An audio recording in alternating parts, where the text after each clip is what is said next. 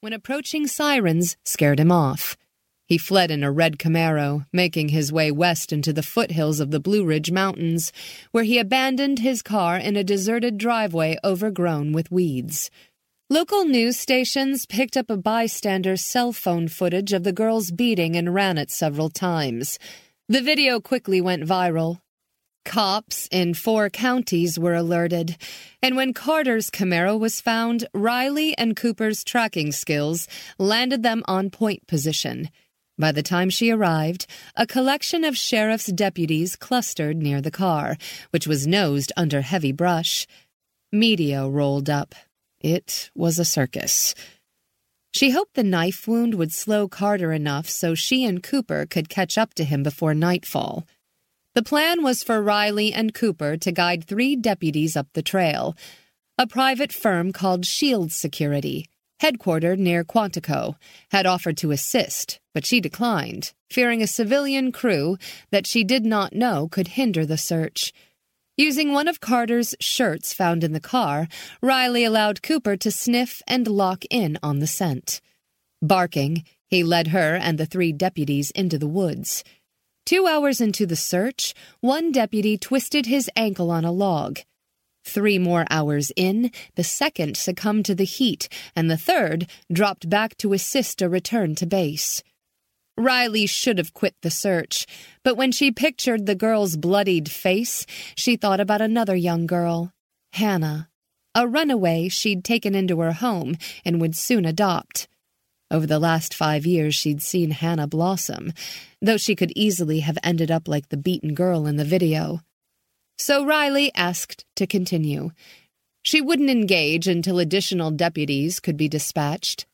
When she received the green light, she checked her sidearm, a Sig Sauer with a 10 round magazine, and shifted Cooper's tracking line to her non dominant hand in case she needed to draw her weapon.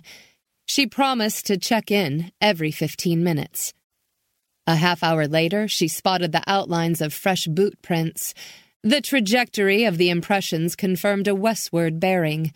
The right foot impression was deep, but the left shallow, a sign Carter was favoring the leg. His stride appeared shorter, suggesting his pace was slower. Good.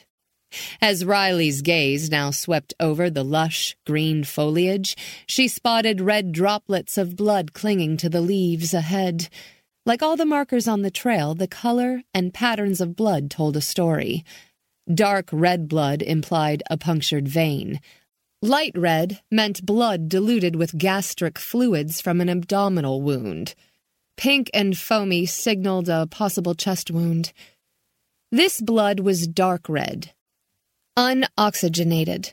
No doubt from the stab wound which had sliced a vein.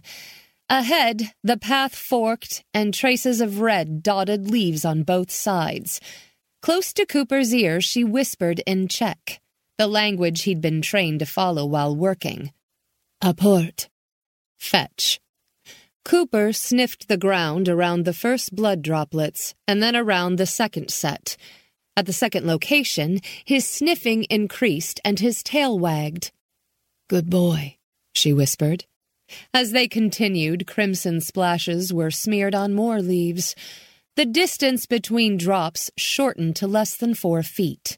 The track was now in its sixth hour and had begun to open his wound. He was suffering, likely angry, and primed to make a mistake if pressed. Even better. She lifted a leaf and touched the blood. Still viscous, fresh. She raised her boot to step when she heard the snap of a twig she drew her weapon.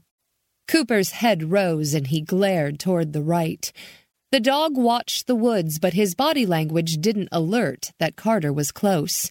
Slowly she crouched, gently pulling the tense dog to her. Her heart revved from steady to overdrive, forcing her to slow her breath and listen to the wind whispering in the trees. Tense seconds passed, but there was no more movement. Only silence.